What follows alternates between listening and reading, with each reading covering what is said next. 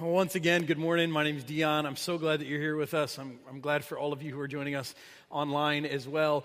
Um, let me just say this as I start. I love our church so much.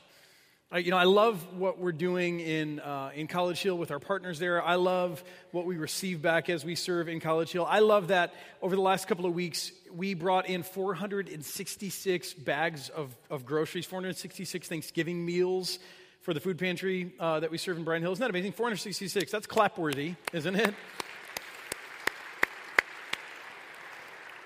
I love that you do that. I love that there are all of these tags out there on Christmas trees. We need twenty-three hundred gifts. I love that you will go out and you will take tags and you will buy toys for kids and you will buy gifts that kids can give to their parents and you will bless that community and you'll be blessed as a result. Um, let me say this, though. What I really love about this church, if I had to pick one thing, it's that this church, like no other church that I've ever been a part of, is, is a church. It's a place where I see people experiencing real life change in big and in little ways. Now, I think part of that has to do with our, our very intentional teaching. I mean, we teach on real life stuff. It's biblical, but we, we teach it from the vantage point of real life. And, you know, as awesome as all that teaching is, you guys are making me work for it. No, uh, no, I, I, I don't think that's really the reason. I see. I think the reason that there's so much life change in this place is that I think for some reason this church seems to get it.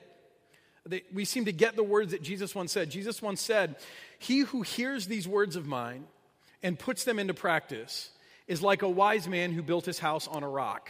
That's what Jesus said. See, it's not enough just to, to hear the word of God and to nod and say, well, that's true. Yeah, that's true. Jesus says, if you hear these words of mine and you put them into practice, it's like you do something really wise. You build your life, you build your house on a rock. And I think that's what's different about this church is that there are a number of people who, who hear the word each week and, and then you go and you put it into practice and things begin to change for you in your life. And I love this church for that reason. It's been no different over the course of this series, Uncovering Contentment. Um, over the last four weeks, we've talked about some real-life things that are deeply scriptural, um, and we've talked about them as we've gone through. And in each week, man, each week I've heard great stories of people hearing the word, hearing the truth of God, and applying it, and experiencing life change as a result. Uh, I remember back after week two, I talked about materialism, and and, uh, and that night I got an email. It was a picture in my email of a family all jumping together on their trampoline. Because remember, we talked about how material things often divide us. They keep us um, separate from each other. They they get in the way of our relationships. But sometimes you can use material things to bring your uh, your your relationships together. And so they, they, they were jumped on their trampoline all together as a family, not like, hey, kids, go do this. They were doing this together. Took a picture, and I'm going, yes, you get it. It's not just hearing the word. It's putting it into practice. Um, a couple weeks ago, Steve Hauer spoke about the genius of gratitude, and man, I could listen to Steve Hauer talk about gratitude all day. He's so wise, and, and uh, I find it to be so true. That week, um, he got an email from a, a mother who was uh, talking about how in her family that week, it had just been a crazy week. She had been traveling for business. Her husband had been gone as well. Uh, the weekend came, you know, it's Sunday afternoon, and there's no food in the house, and all the laundry's dirty, and some of you live that. You know exactly what that's like. And uh, and so she's making plans to, to take care of everybody and stressed out about the week ahead. And then one of her boys, she has two boys, one of her boys was like, Mom, can you come out in the yard and play ball with us? And she's thinking, there's no way. I mean, I, I've got way too much to do. But she remembered what we talked about a couple of weeks ago. And, and uh, she said, okay, okay. Uh, and so she went out into the yard, and she said she ended up being in the yard for a couple of hours, playing, laughing. She said at the end of that night, her heart was so full. She was so grateful for the time she got to spend with her boys. Not only that, this is my favorite part of the story, her ten-year-old son went to school the next day. He brought her home a note written in cursive, a thank you note, saying, thank you, Mom, for playing with us. I love it when you play with us. I mean, that's just awesome. People hearing the word of God, putting it into practice. Um, last week I got, um, after I talked about generosity, I got an email from a single mom. And uh, she talked about how in her journey as a single mom that she realizes that she has bowed a lot to fear.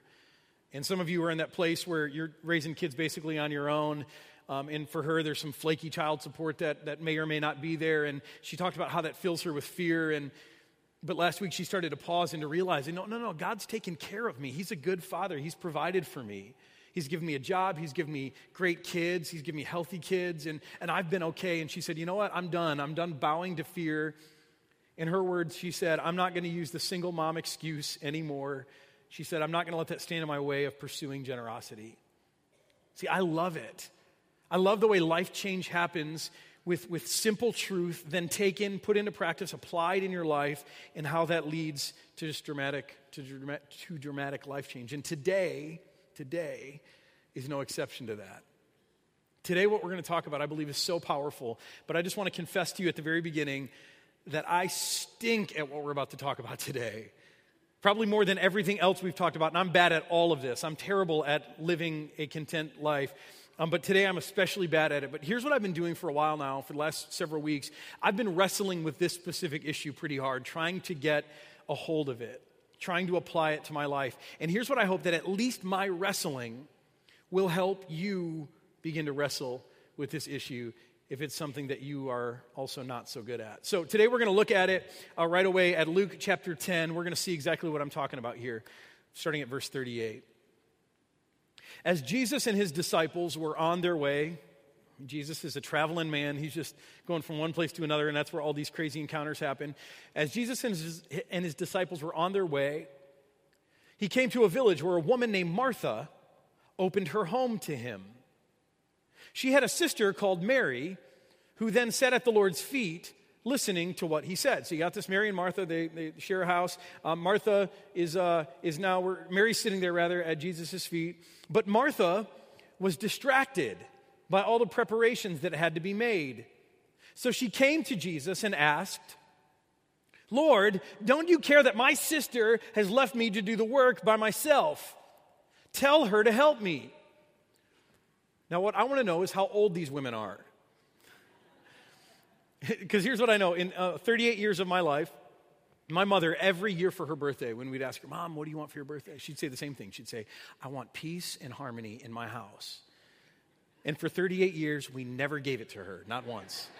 Um, so apparently, you know, maybe you don't grow out of it. So these sisters are, are fighting. She says, you know, she's just sitting there. I've got all this work to do. Tell her to help me. Look at how Je- look at how Jesus answers her. He says, Martha, Martha, you are worried and upset about many things, but few things are needed, or indeed only one. Mary has chosen what is better, and it will not be taken away from her. Now, if you've been in the church for a while, you've probably heard this narrative before, and maybe you've even heard someone in your life ask you if you are more of a Mary or more of a Martha. Has anyone ever been asked that question before? Are you a Mary or a Martha? Now, if you're newer to church, this just must seem weird to you, especially if you're a guy, right? You're like, don't call me Mary or Martha. You know, you want to fight? Um, today, I'm not interested in making you pick one. Here's what I want to do today. I want to tell you that you are actually a Martha, at least in one significant way. You are a Martha because Martha was distracted, and so are you. So are we, right? Some would say that we are more distracted than ever before in human history. I don't know if that's true, but here's what I can tell you, that we are distracted. And what distraction means is that if you're living a distracted life, it means that you cannot be living a truly happy life. Which may sound weird because a lot of us try to distract ourselves from the pain of life or the boredom of life, trying to get happier. It doesn't work. If you're living a distracted life, you cannot truly uncover contentment in your life. In fact, uh, remember this, uh, throughout this series, we've been talking about these five tips of cultivating contentment from the Mayo Clinic. And again, I mean, I'll, I'll say this, the Mayo Clinic, they study how to cure cancer and how to heal disease, but they're also studying our lack of contentment because it's just as detrimental to our well-being as any disease that you know of. This is a serious problem. And they've uncovered five tips, and we've loosely based this series on these five tips, um, these five tips for cultivating contentment. Look at number five. See what that says? Read it with me. Living in the moment. Right? I mean, living in the moment, if that's necessary for cultivating contentment, living in the moment, that means distraction is an enemy to our contentment. And yet the reality is that we as people live distracted lives, don't we? It's a way of life for us. Distraction comes in so many forms in our life. We're, we're bombarded by it. It comes even in surprising forms. It comes in the form sometimes of tasks and people. Now, I wonder, Maybe maybe you in this room have uh, been asked, or you've taken a survey before to find out if you are a task-focused person or a people-focused person. Um, if you have never taken a formal survey about this, right in your mind right now, think like, okay, which one am I? Am I more task-focused or am I more people-focused? If you had to pick between those two, are you more focused on tasks in your life or people? And right now I want to ask you, if you think you're a people-focused person, raise your hand. Yeah, there's people-focused people. They're like, woohoo, I'm people-focused. Look at me. You're not afraid of people, right? Yeah. How many of you might think that you're task-focused? Yeah, a little more tentative. You're like, yes, I'm task-focused. Um, and here's what I think happens often in the church, especially with, with those of us who are task-focused. There's some shame about being task-focused because we've heard messages before about how it's all about people, or we've heard, you know, this Mary and Martha story before if we've been in the church for a while, and we've had someone clobber us to say, it's really all about people. It's about relationships. So you need to be more of a Mary. And I'm thinking, yeah, but if it weren't for Martha, all of you Marys would starve. You can tell which one I am. See, in a world, in our world, there are people who are mo- more focused on tasks, and there are people who are more focused on people, and I believe we need both. I don't think the point of this, this narrative, and Jesus' teaching in it, is to say people-focused people are better than task-focused people. No, no, no, no. But I do know one thing, that no matter who you are, depending on where you are in life, tasks and people can be a distraction to you if you let them. Now, on Friday mornings, that's that's uh, you know that's go time for me. I have to pull my message all together, and I work on it, you know, for, for a long time in advance. But Friday morning, I have to pull it together. I have to get it to our staff for production. And so Friday morning, Friday morning, you want me to be focused on task. You really do. You don't want me to be interrupted by people. Even though I'm a pastor and I'm supposed to be all about people, on Friday morning, trust me on this, you want me to be devoted to my task. Because if I'm not devoted to my task, this seventy minutes that we spend together, it gets painful really quickly if I'm not devoted to that task on Friday morning. And so our staff, they've come to realize that, that even if there's a people crisis, if they've got issues, they wait. Friday morning is not the time, and they try to manage those things for me, and, and we've got other pastors on our staff who help out, because Friday morning is a time where I must be focused on the task of finishing my message. And even people, even as a pastor, even people can be a distraction, and I cannot let them distract me. Now, of course, I've also got plenty of times in life and in ministry where, where the focus is really on people. And I have to be careful not to let tasks distract me. Do you see the point? The point is that in life there will be moments where you have to be focused on a task. There will be moments in life where you need to be focused on a person. And there will be moments in either of those moments where the opposite will be a distraction to you if you let it. The trick is figuring out which is which. Which is a moment where I'm to be focused on tasks, and which is a moment where I'm to be focused on people, and to figure out a way to keep the other from distracting you. So tasks and people, those can be a real distraction. Or what about technology? Right? We all know the euphoria of the buzz in our pocket when, when you hear that you've got a notification. Someone wants you, they're texting you, someone's got something funny or heartfelt to share with you on Facebook. All right, we all know that. Scientists have, have actually studied that. Uh, I'm not one who says, though, that technology is the evil that many people do. I, you know, I'm so tired of people crusading against technology all the time, and I'm tired of the guilt that's inflicted on people. Let me, let me just say this, that today it may be true that dads are sometimes buried in their phones, but you know, dads, if you lived fifty years ago, you'd be buried in a newspaper, right? I mean, there are just things that distract us, and it, it's it's not all bad. I mean, I think that kids today have the attention of their parents more than any other generation who's ever lived. I really do believe that. That those of you who are parents raising kids today, you give your kids more attention than kids have ever gotten in the history of the world. I believe that's true. And so if you occasionally find yourself buried in your phone, don't beat yourself up for it. And yet, and yet, okay, so that's one side of it. And yet, on the other side of it, let's just acknowledge that technology can be a powerful distractor. Now, I remember not too long ago, um, we were sitting out at the fire pit in our backyard. And uh, I'm sitting there with my my uh, family, and you know we're doing s'mores, and we're just enjoying the night.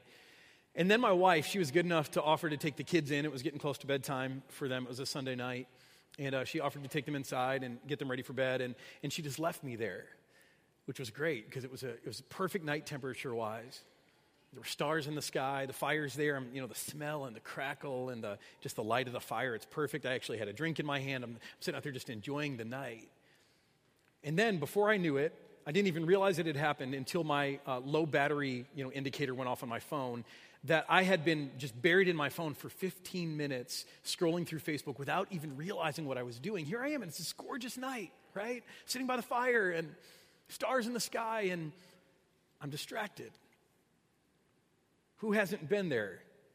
We know how distracting technology can be. I mean, by the way, this picture up here is uh, is called, it's a, a photo from a series called Removed by a photographer in North Carolina by the name of Eric Pickersgill.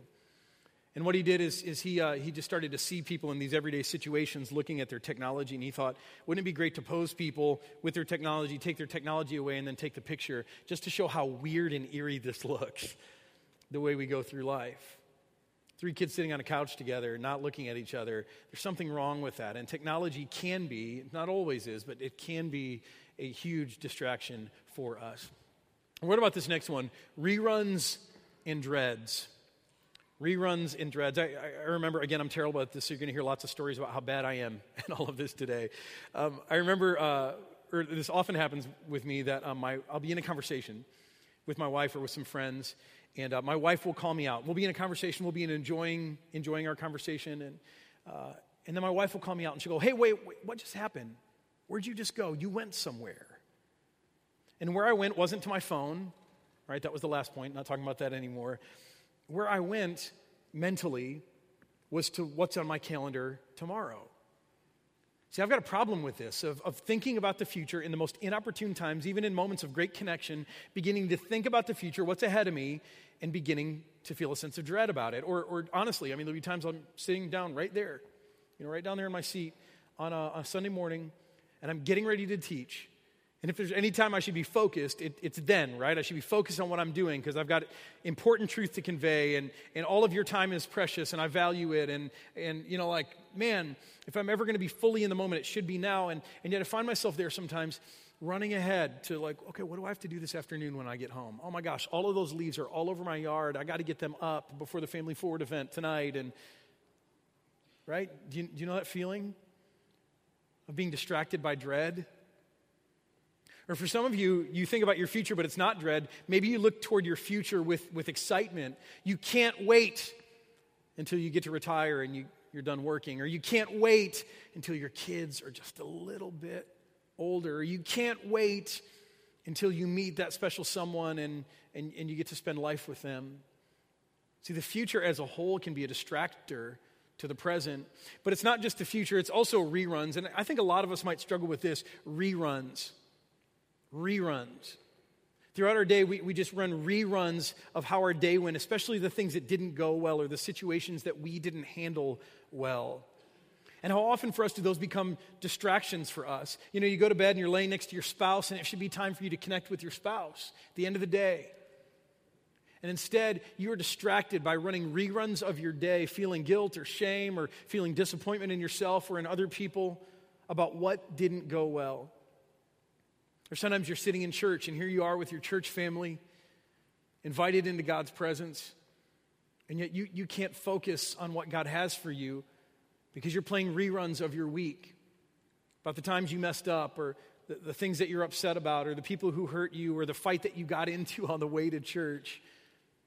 Reruns and dreads, they can be distractions for us, or, or very close to that. The last one, and there could be a million of these, I'm just going to sum it up with this last one, negativity. Negativity can be a distraction. I mean, how, how how weird is it that ninety percent of our lives can be going well? But if there's ten percent that's not going well, we will focus on the ten percent. We will let the ten percent distract us from the ninety percent that's going well, right? Those of us who are married, you can be married to a spouse and you think, my spouse is ninety percent a good woman or a good man, and, and yet there's that ten percent of every person that is deeply annoying, right? So why is it that we so often get distracted by the ninety percent of goodness because of the ten percent? Or if you've ever been in a really great moment, a beautiful moment, if you ever found yourself wandering in your mind to a negative moment or some upcoming stress or some unrealized fear? I mean, why is it that, that nine people can compliment you and encourage you, but if one person says one negative thing against you, critiques you in some way, why is it that that sticks in your mind and it distracts you from everything else? Seriously, why is that? If you have the answer, I want to know it because I struggle with that.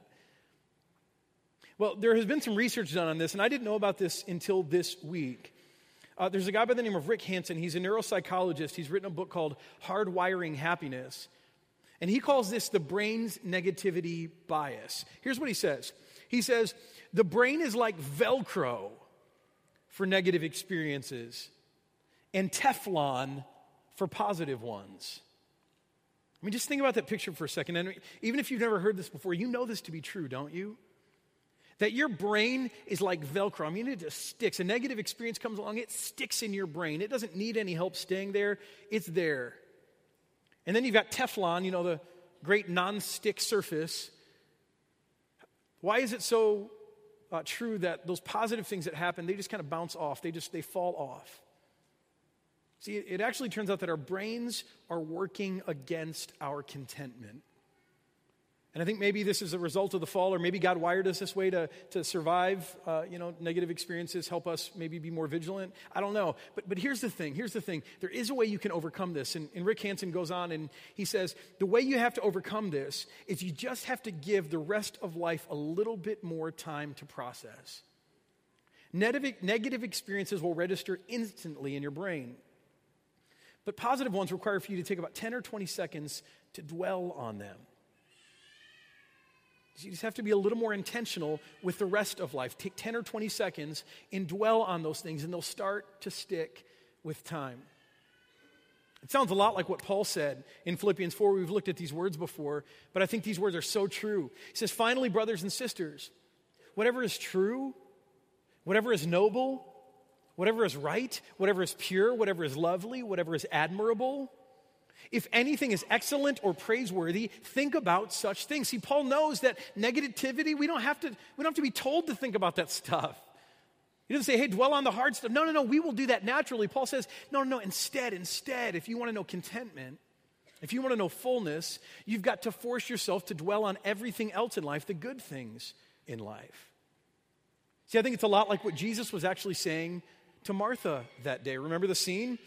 Mary's sitting at Jesus' feet. Martha's doing all of her stuff. She's distracted by all the preparations. She comes to Jesus to mediate, and Jesus says to her, we already looked at it, but I want to read this again. He says, Martha, Martha, you are worried and upset about many things, right? You're like, your brain is going negative, and you're letting it. You're so distracted. But a few things are needed, or indeed only one. Mary has chosen what is better, and it will not be taken away from her. What has Mary chosen? Not just to spend time with Jesus the Savior. This isn't only about, you know, pious religious stuff. What Mary has chosen is Mary has chosen to live in the moment. See, Mary seems to understand that what's happening that day, this surprise visit from Jesus, that, that it's a rare thing. It's a moment that can't be captured two hours from now or a week from now or a month from now. No, no, Jesus is there in their living room, and that's that's an amazing thing. That's a sacred thing, that now is the time to connect. She's embracing that moment.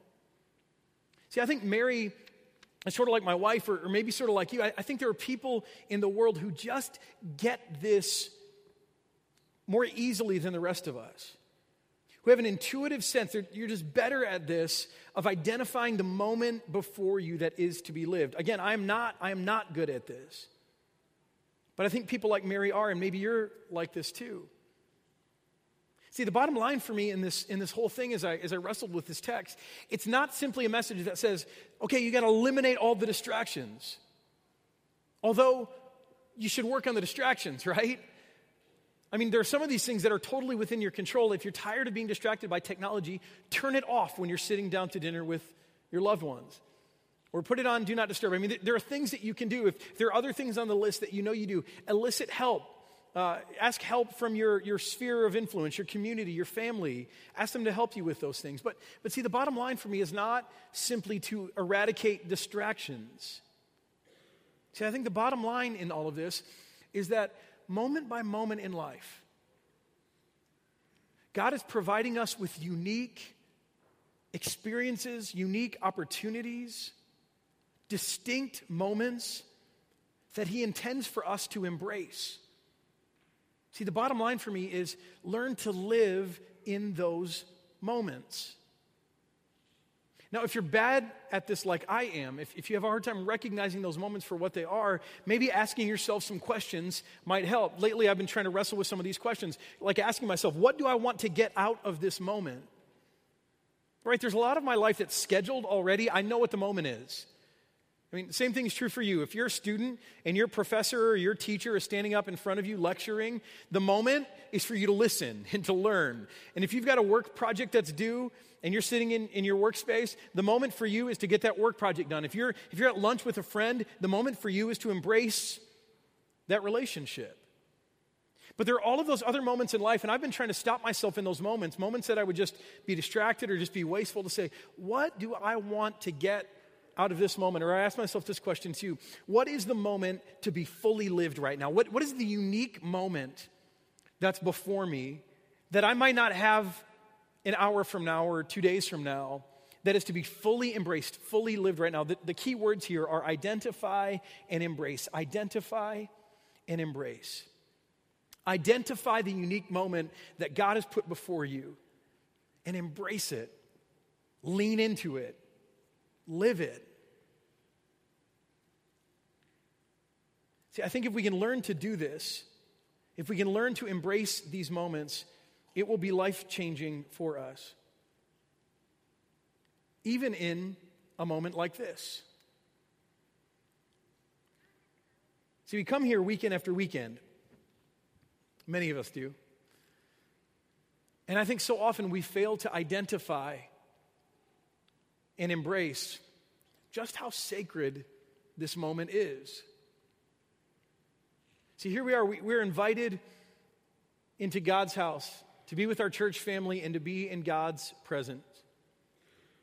And I think a lot of us generally in life feel a dissatisfaction in our relationship with God. And, and maybe this is the reason why, because we're invited here and we come here, but we're not fully recognizing, we're not identifying the moment and embracing it.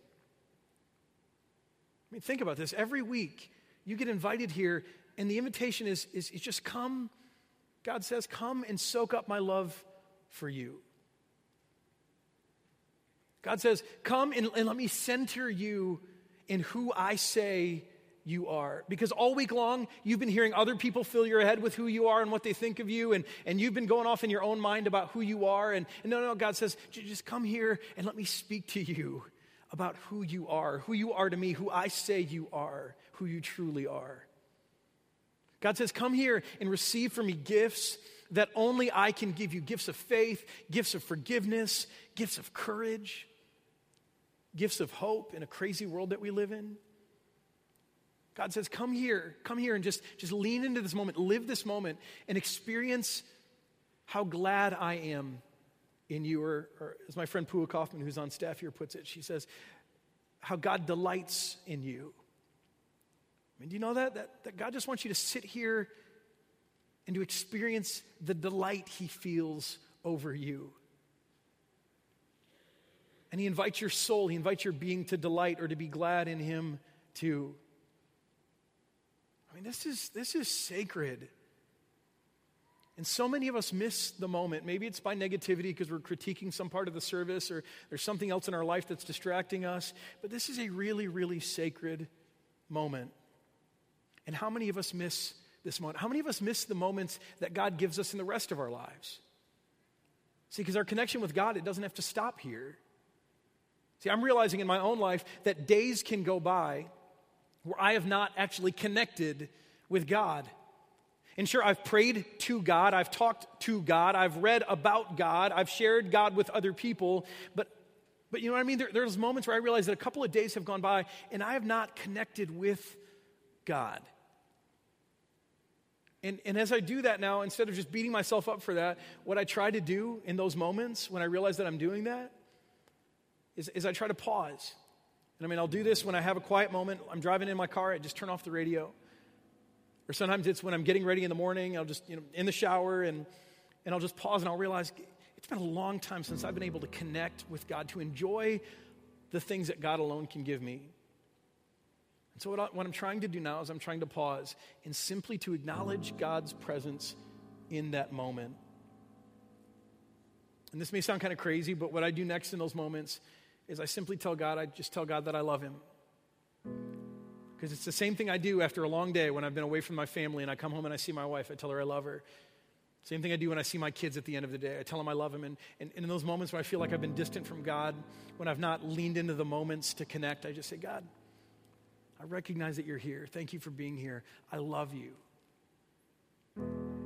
And I don't know if this is true for everyone, but, but just for me, what happens so often in those moments, I kid you not, is that in those moments, I can then feel the embrace of God.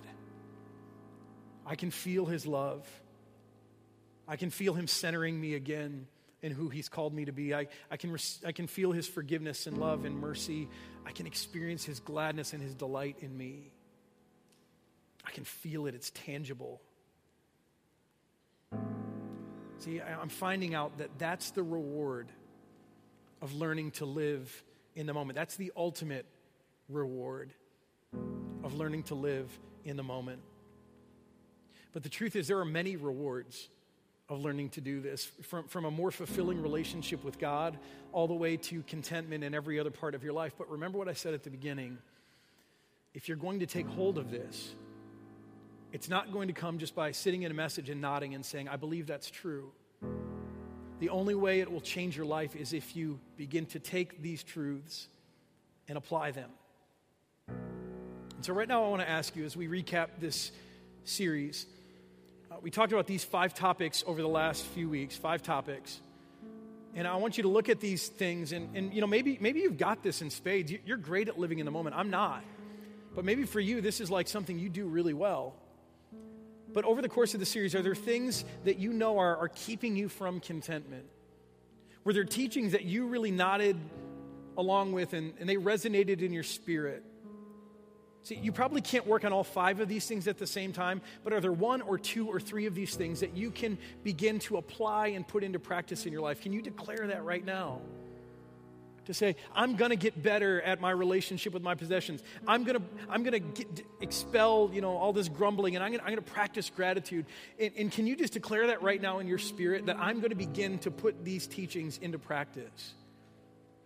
And maybe tell your spouse or tell your community, say, hey, help me with this. Or, or maybe your whole community struggles with this and you say, can we get better at this together, please?